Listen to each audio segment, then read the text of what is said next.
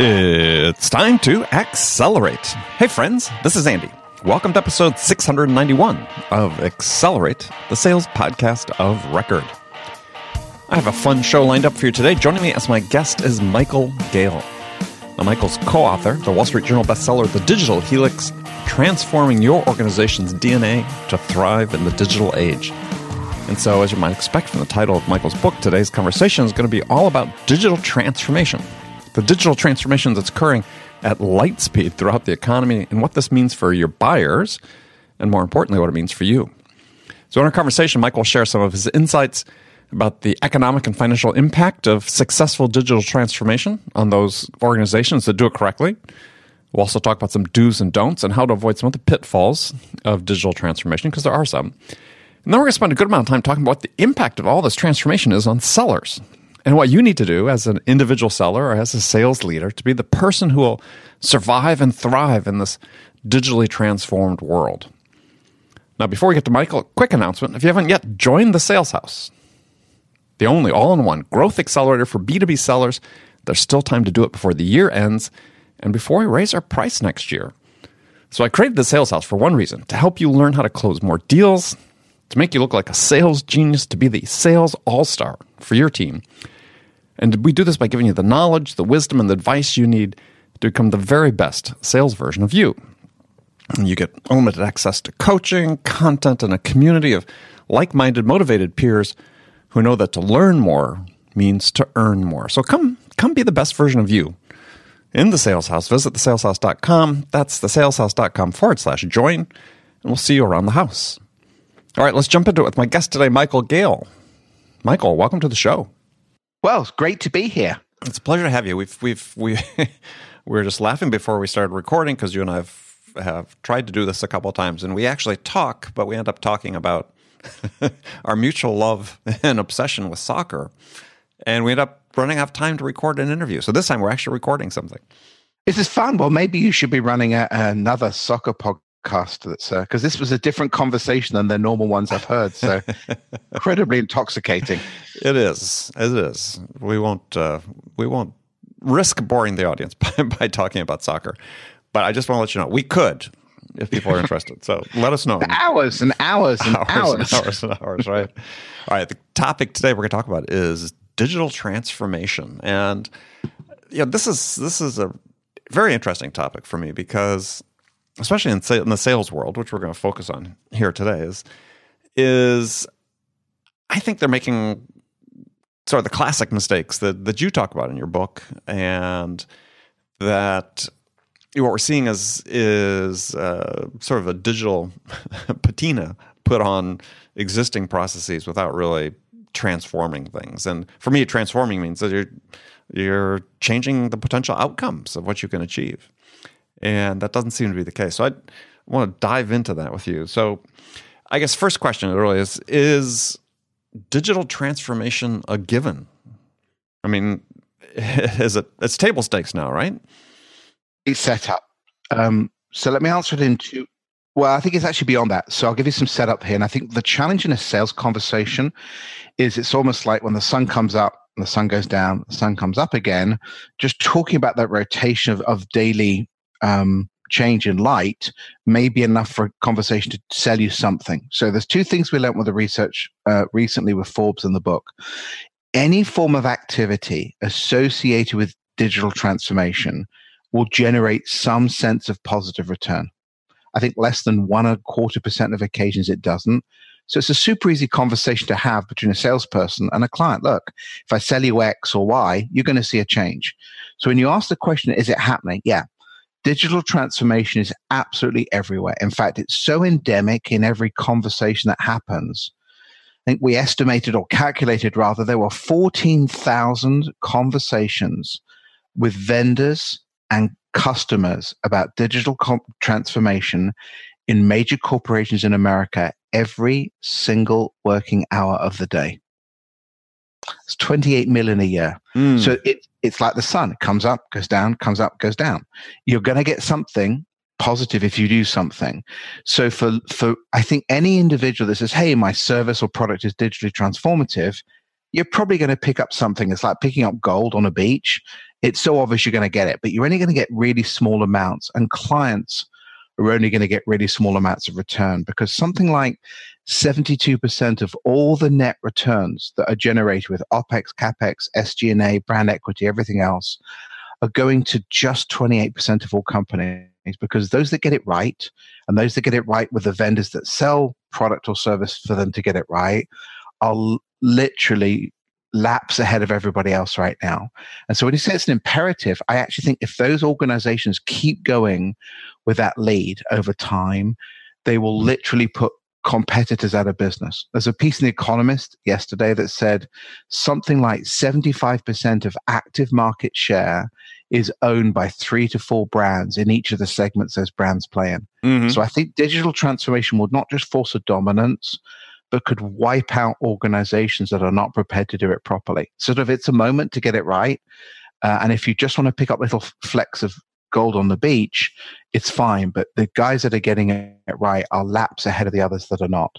Yeah, and that that's interesting because I was I was really looking at it from sort of two perspectives. One is, and you know, in the audience we have sales leaders and sales individual sellers and so on who who are using new generation of tools and technologies in the selling process. And at least what we're seeing from the data that's out there, and, and I wouldn't claim that the data we're seeing about sales performance over the last five, ten years is necessarily authoritative, but we have the, a number of data points, right? So taken together, if we want to draw some rough correlations, what we're actually seeing is during this period where we've had this unprecedented rush of, of tools and technologies into sales, is this research, external researchers are saying, yeah, but individual performance is dropping during that time. So, so overall, I think it is. In fact, what we we've gone through the same process, and I think I, I draw it like this, like a buffet and there's food all over the table. So you're going to get some of it. just rush to the table. What we have seen, though, is Pareto's uh, law in extreme examples and sales situations, mm-hmm. is that those that are good at adopting the tools and integrating with process are infinitely more successful than those that just use the tools. So yes, you can rush to the buffet, get a little of something, but it probably won't be nutritionally the right value. It may not be the highest value food on the buffet. Is that those that do it really well are extracting more, value from these tools than ever before. Yeah, I'm just thinking of of examples of of companies that are using the tools, and I. It's interesting because it's at least in sales is you know the first wave of early adopters of a lot of the new tools and technologies were themselves technology companies, mm-hmm. and you know there's sort of these unique growth curves and patterns in technology startups that are sort of independent, I think, of the tools and technologies they they use. You know, some having to do with the market itself as opposed to their ability to sell what their their digital tool is. But but um, yeah, I mean, as I think about it, it, it makes a lot of sense. I mean, as I said, it almost exacerbates the Pareto curve. Right. So you see Citi versus Wells Fargo. Yeah, and this is a classic sales scenario around this account Citi had a system that was able, enabled them to build account profiles and account presence and account volume in a legitimate sort of way, whereas Wells Fargo did had exactly the same tools, were not able to do it appropriately or properly. And I think you can see this in businesses insurance, uh, USAA or Progressive versus a whole range of other firms have been much better at using these sales tools to find the right moments, to understand the customer's portfolio and to encourage sales to have the right type of conversations.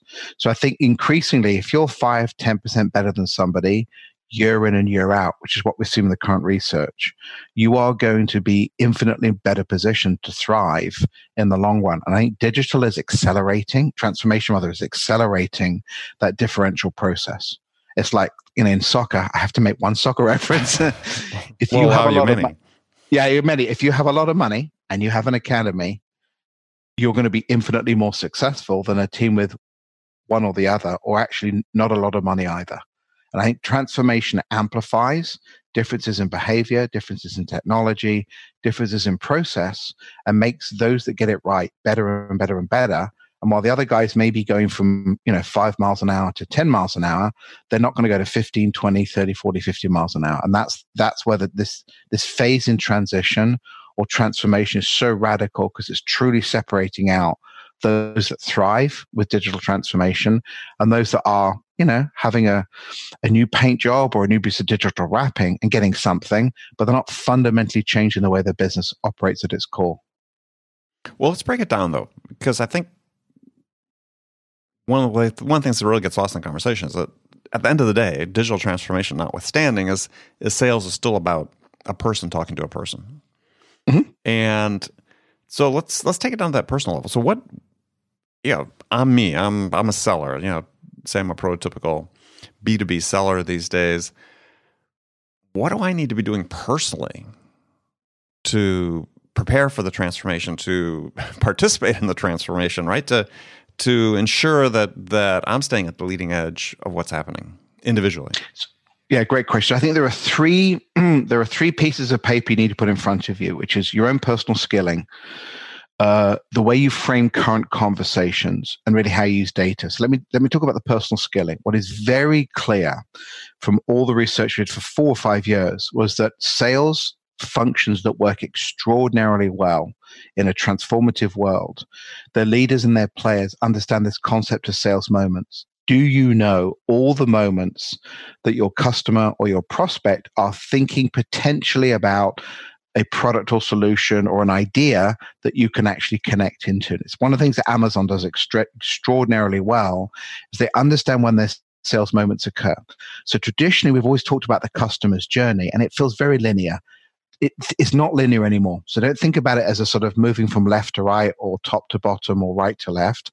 It's like a Catherine wheel, and you've got to actually work through and understand each of those potential moments when a conversation can happen that's valuable. And that level of account knowledge, that level of market knowledge, I will swear to you is more important now than it's ever been before, but it's more complicated. It's sort of like on Sundays when people watch American football, they say, yeah, that's offense, that's defense, or that's special teams.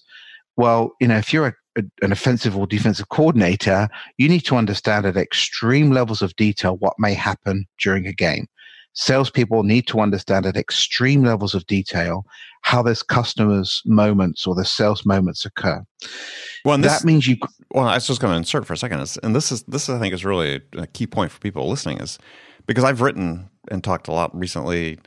Uh, Gartner has come out with their research about buyer enablement, where they showed their research showing that that the buying journey, the buying process is yeah, it's not a linear stage driven process as, as, sellers envision their process, but it's this uh, looks like you know a wiring on a in a complicated electrical you know uh, system, or you know throwing two hands of cooked spaghetti against the wall. I mean, it's it's those the connections are not obvious, and the process and the progress, the way you, you measure progress, is not obvious. And so, to your point, is this idea of being really intimately involved and have an intimate understanding of of your buyer and their what's happening inside the buyer becomes more and more important. I agree with you. And you have to live it. You can't. There's no books. I mean, when we wrote, realized even talking to people like Hallmark or USAA or you know, large industrial operations, that, that level of retraining the sales mind to get away from the journey construct and, and into this sort of spaghetti of moments is a vital asset you'll have as you move from one company or one unit to the next because you are increasingly going to become an offensive or defensive or special teams coordinator.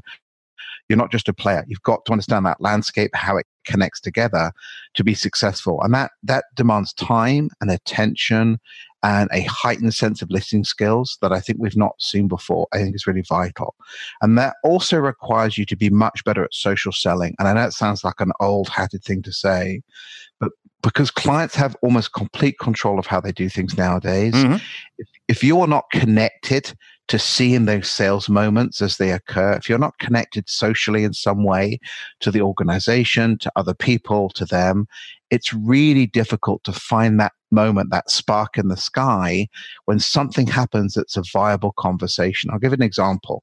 You know, traditionally markets have you know quarterly cycle and they also have annual cycles too whereby there's key buying parts of the year or parts of the quarter well imagine if there becomes key parts of buying during a day or during an hour or actually when two or three things collide together, Mm-hmm. that may completely supersede our traditional view of calendar based buying cycles.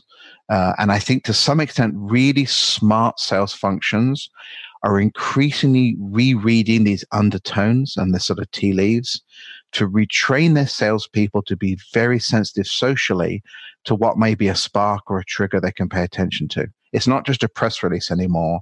You know, if you're going to sell to a large B2B account, you may want to be following, this sounds crazy, the top thousand decision makers in that account, literally. Mhm. And that's a different level of social, emotional, human interconnection than we've ever seen before. But that's how you're going to have to fish for business. Well, and it's interesting is you hear you say this, and and I agree with you. Yet at the same time, these same organizations that employ these salespeople are bringing in these, you know, new generation of tools that they say, well, this tool will do that for you. so let me. That, I give. I will give you a great And- analogy why I laugh at that because Well- it's like buying one player and assuming you're going to win in a game because of one player. It never happens that way. Yeah, well, I think, but I think this is one of the conundrums that we face in sales is that, I mean, I would, I would have killed early in my career when I was carrying a bag to have had some of these these tools and technologies. But by the same token, I'm not sure I would have been any better at applying them than the companies are today, right? Well, I, you could give a medieval knight a spaceship or a tank, but if you don't know how to drive, it's not going to work. So I think it's the old classic field of dreams. It's naive organizations attempt to replace human capital with technology. Really smart digital thrivers know how to integrate technology to make their people the best version of themselves. And if need be, automate some processes that really humans shouldn't be dealing with. And I think it's that's literally Exactly. to me the, the number one statement is look, do you want to give a medieval knight a tank? Or do you want to teach somebody how to drive a tank and how to use it? Also find gasoline because that's when you're going to get the best value. And I just think any organization that buys technology for technology's sake in a transformative world is putting a patina on their organization, as you've said, and they're not actually really transforming functionality and output. Yeah, I mean, I you think of some of the tools that, that sales organizations use for reaching out to, to prospects, and there's been, I said, sort of a an explosion in the quantity of these these tools, and sort of the hallmark they talk about is mass personalization at scale. but it's actually about personalization in the moment. If you could personalize Right. something to you at 9.15 that worked for you at 9.15, that's what it matters. I mean, I you know, I put a lot of pressure on organizations like Salesforce because they've tried to fit a very jelly shaped market into a very fixed bowl and they've tried to scoop out things of the standard shape. Mhm. great great selling is about intimacy in the moment and delivery of the promise. In fact exceeding the expectation so that your cost of sales reduced and your margins go up because they buy more. It's, that formula has never changed. Technology doesn't have that sensitivity unless it understands the exact moments which we don't and it understands the contextual flow of process and I think that's trying to use a wrench to build a car. You've got to build a complicated set of tools because the selling to human point, it'll become like a stock market where 96% of transactions, you know, may be done by AI. But the reality is those transactions are incredibly simple. They're based on one variable, which mm-hmm. is price. And humans shouldn't be doing that anyway. Right. Nothing else. But, you know, VCs don't buy companies based on an AI engine and nor do equity firms because those types of decisions are complex and require risk arbitration. That's not something a machine is capable of doing around unquantifiable variables. Well, and this process, as you just described it, risk arbitration is something that every buyer does when Yeah. they're making a decision about who they want to work with, and this is this is where the human, this ability for a human to still, as you said, be become intimate with and to form a connection with another human, I think, yeah, becomes an increasingly valuable skill. Yeah, particularly in a transformative world where we're so used to, you know, a non-hand touch Mhm. physicality, but the decisions we have to make are the same as the ones we've had to make before. So, you know, and I and people always say, "Oh, machines can do it." I'm like, well, if that case, why can't NFL teams hire great coaches? Because surely you could look at their resume and do some sort of psychological testing. And the stats, you'd have a great coach. Right. It just doesn't happen. It's the same with quarterbacks. So even in industries where people are paid, you know, 10, 20, 30 million dollars a year, uh, you know, high mission critical jobs in sport, we've never been able to, to succinctly use technology to solve it. And that's truly what most sales conversations and sales situations are like. They're not transactional, they're not easy, and there's an awful lot of gray variable management that just can't be calculated on a spreadsheet. Well, right, they're not they're not easy. Unfortunately, we've got too broad of a segment of sellers who are trained that it's it is a process. It is easy if you you know, we've defined these personas for you. If you just say these words in this order to this person, I'm simplifying a little bit, but I mean, some of the training sort of falls almost in that category. That uh, you know, you're going to open the door to riches, and it's it, it's more. There's more than that. Yeah, we used to run experiments. I ran a company called Micron uh, back in the late 90s. Sure. we had about 700 salespeople uh, in a PC environment. Mm-hmm. So it's a wonderful place for experimentation because they all sat in pods of six to 10. And we literally ran living experiments between highly scripted, relatively low uh, paid compensated staff on fairly transactional product. And then we'd run slightly less scripted, then we'd run almost no scripted at all. And the difference in result between the far left, none, same product being sold to extremely intimate, even on volume, mm-hmm. was like 10 to 1. It was a 10 to 1 difference. And it's a highly transactional piece. So humans require humans to, in order to give, yield, deliver high value, high capability, low return based product. And I think the same is true in a digitally transformed environment is that to get this right, you've got to understand a customer has a portfolio of experience. There are moments, not journeys to manage. And it's about how tools make you a better version of yourself, mm-hmm. not how tools substitute the human function.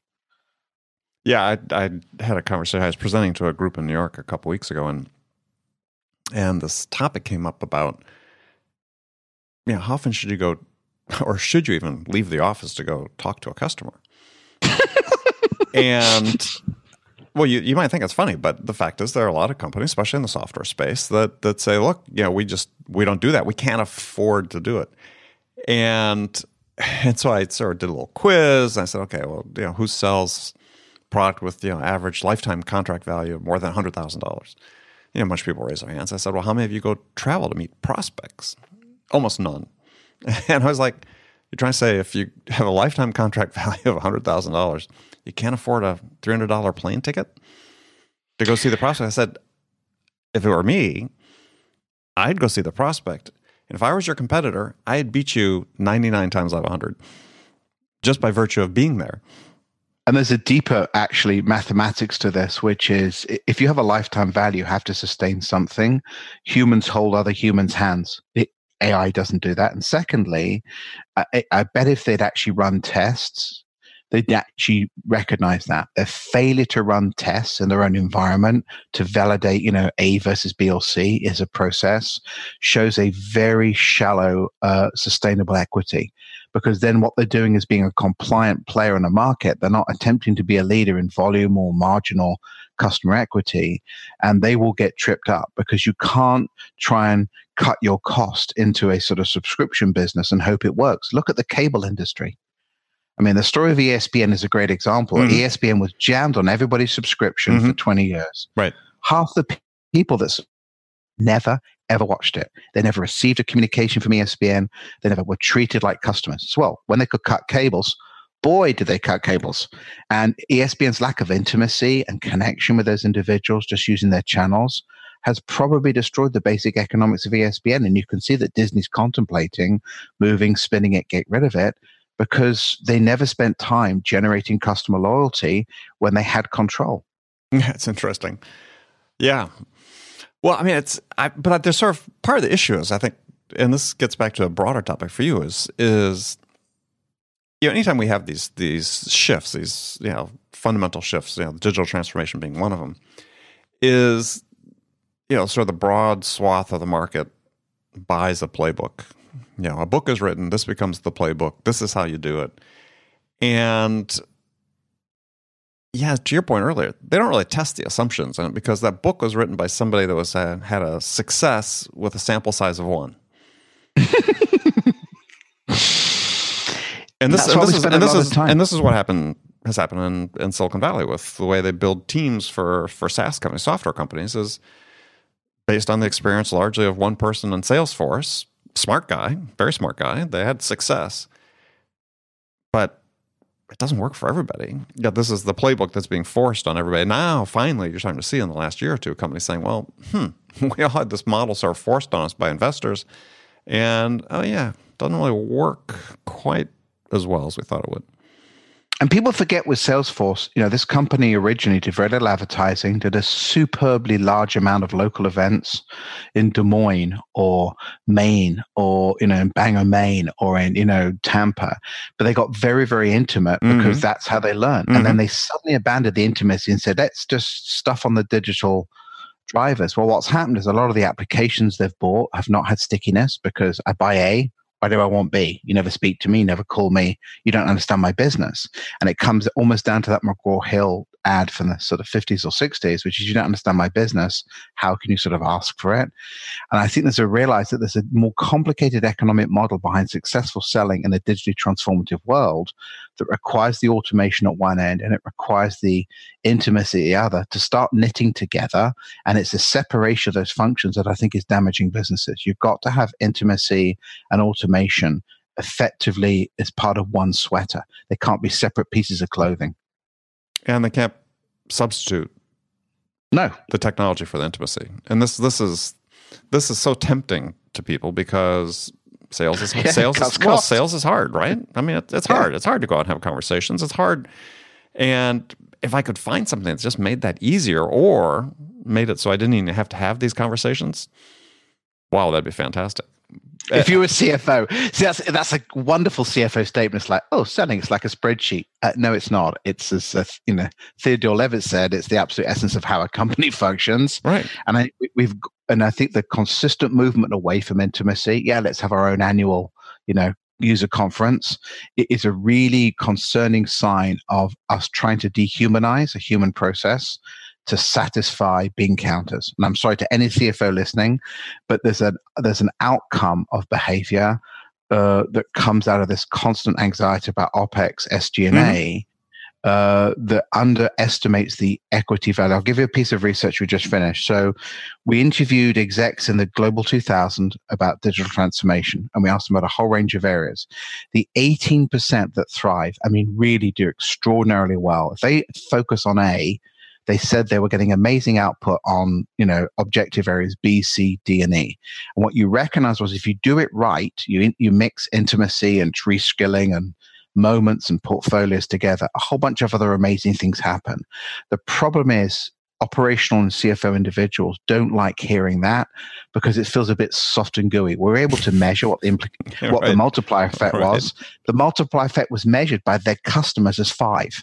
So if I try to change sales to be more digitally orientated with all the correct variables, I got other changes in OPEX, CAPEX, things far outside traditional selling because everything is so connected in a digital economy. And that to me was the perfect example of this sort of human digital ripple effect and how it should be thought about in sales, not as in like an automated box here.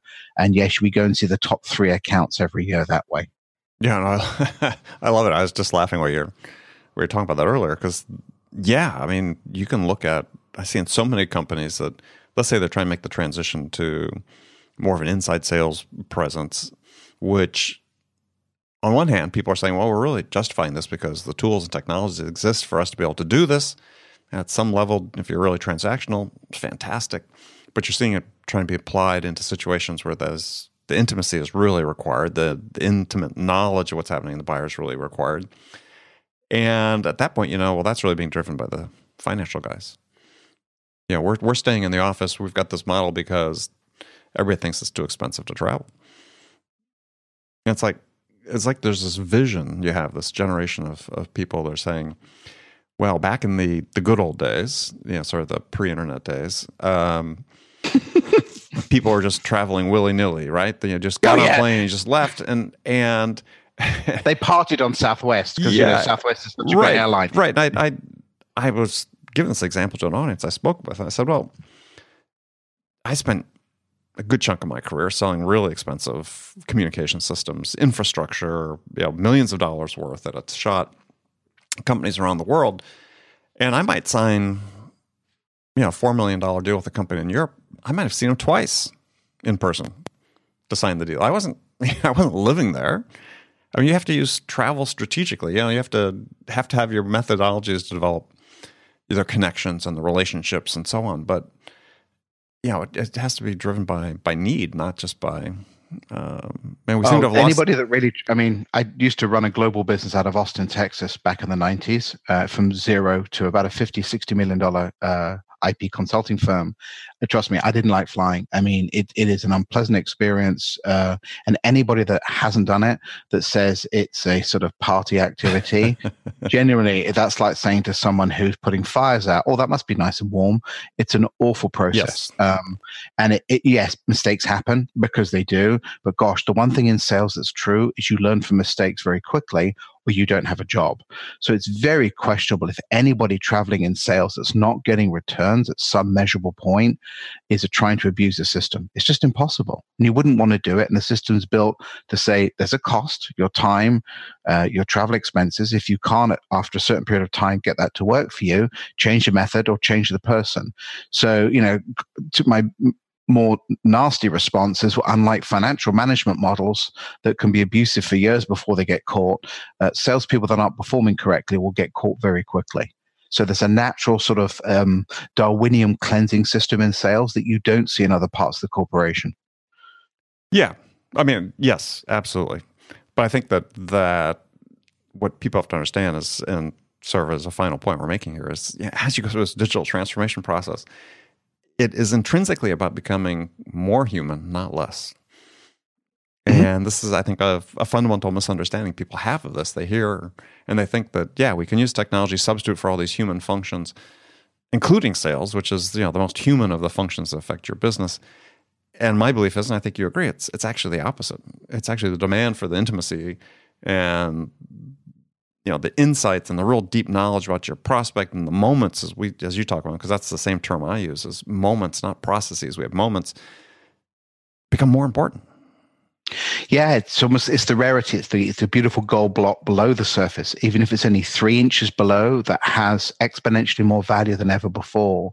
I think that you know, as I said, twenty eight percent of organizations are getting seventy two percent of the upside of all the upside across all these major corporations because they're going below the surface to intrinsically change. Doesn't mean you abandon intimacy. In fact, it means it's more precious and it should be managed more. Mm-hmm. But I, I do think you're right that the sort of genesis of this is this sort of VC funded, you know, uh, cloud SaaS based sales model that feels like, oh, I could just press a button and it happens. That's the magic, you know, zero SG&A. That's just not the way big sustainable licensing deals happen. You have to go and see people. In fact, the best example of this transition being done well, I think, is Microsoft. The way that people like Judson Althoff of others uh, have managed the transformation of the way they sell, and it's a tough journey, I think is incredibly uh, effective because they value intimacy, they value content, they value ideas. They're not going to get rid of it, even though vast the majority of what they sell now is press a button and a license loads. They and he's I think successful because of that Oracle past where Mhm. everything was highly intimate. It's just finding that right synthesis, that right cooking point that should be the discussion, not student body left or student body right. Yeah, I love it. I love it. Well, Michael, we're gonna have to do this again. This was fantastic. Um, and yeah, we will we will do it again. But tell people how they can get in touch with you and and learn more about what you do. Yeah, so the book is a Wall Street Journal bestseller. It's called The Digital Helix. Uh, drop me an email at michael at inc, inc.digital, or frankly, grab me on LinkedIn. I post probably five to seven times a week about this sort of stuff. Uh, we're really helping organizations digitally transform all their functions because sales is part of an ecosystem. And our view is look at the book, read the research, and hopefully we can inspire and frankly prepare you to do a better job of it because the, the patina may look nice, but the really successful transforming organizations get down to their DNA. Yeah. Well, and attentive listeners will remember that that I previously had uh, Michael's business partner Chris Aarons on the and co-author, sorry, on the on the show, and we actually spoke more specifically about the book at that point in time. So if you want to go back and check that episode out, make sure you do that. But um, Michael, thank you very much. No, thank you. What fun. Yeah, we'll we'll chat soon. Okay, friends, that was Accelerate for the week. First of all, I want to thank you for joining me. And I want to thank my guest, Michael Gale. Join me again next week as we have actually a repeat episode. I'm going to be on vacation, so we're going to have a couple weeks in a row of repeat episodes, taking some of the best episodes from 2018. Next week, talking with my guest, Harvey Mackay. Now, before you go, don't forget to check out Sales House, as I said, the only all in one sales growth accelerator for B2B sellers. Visit thesaleshouse.com. We'll see you there. Thanks again for joining me. Until next week, I'm your host, Andy Paul. Good selling, everyone.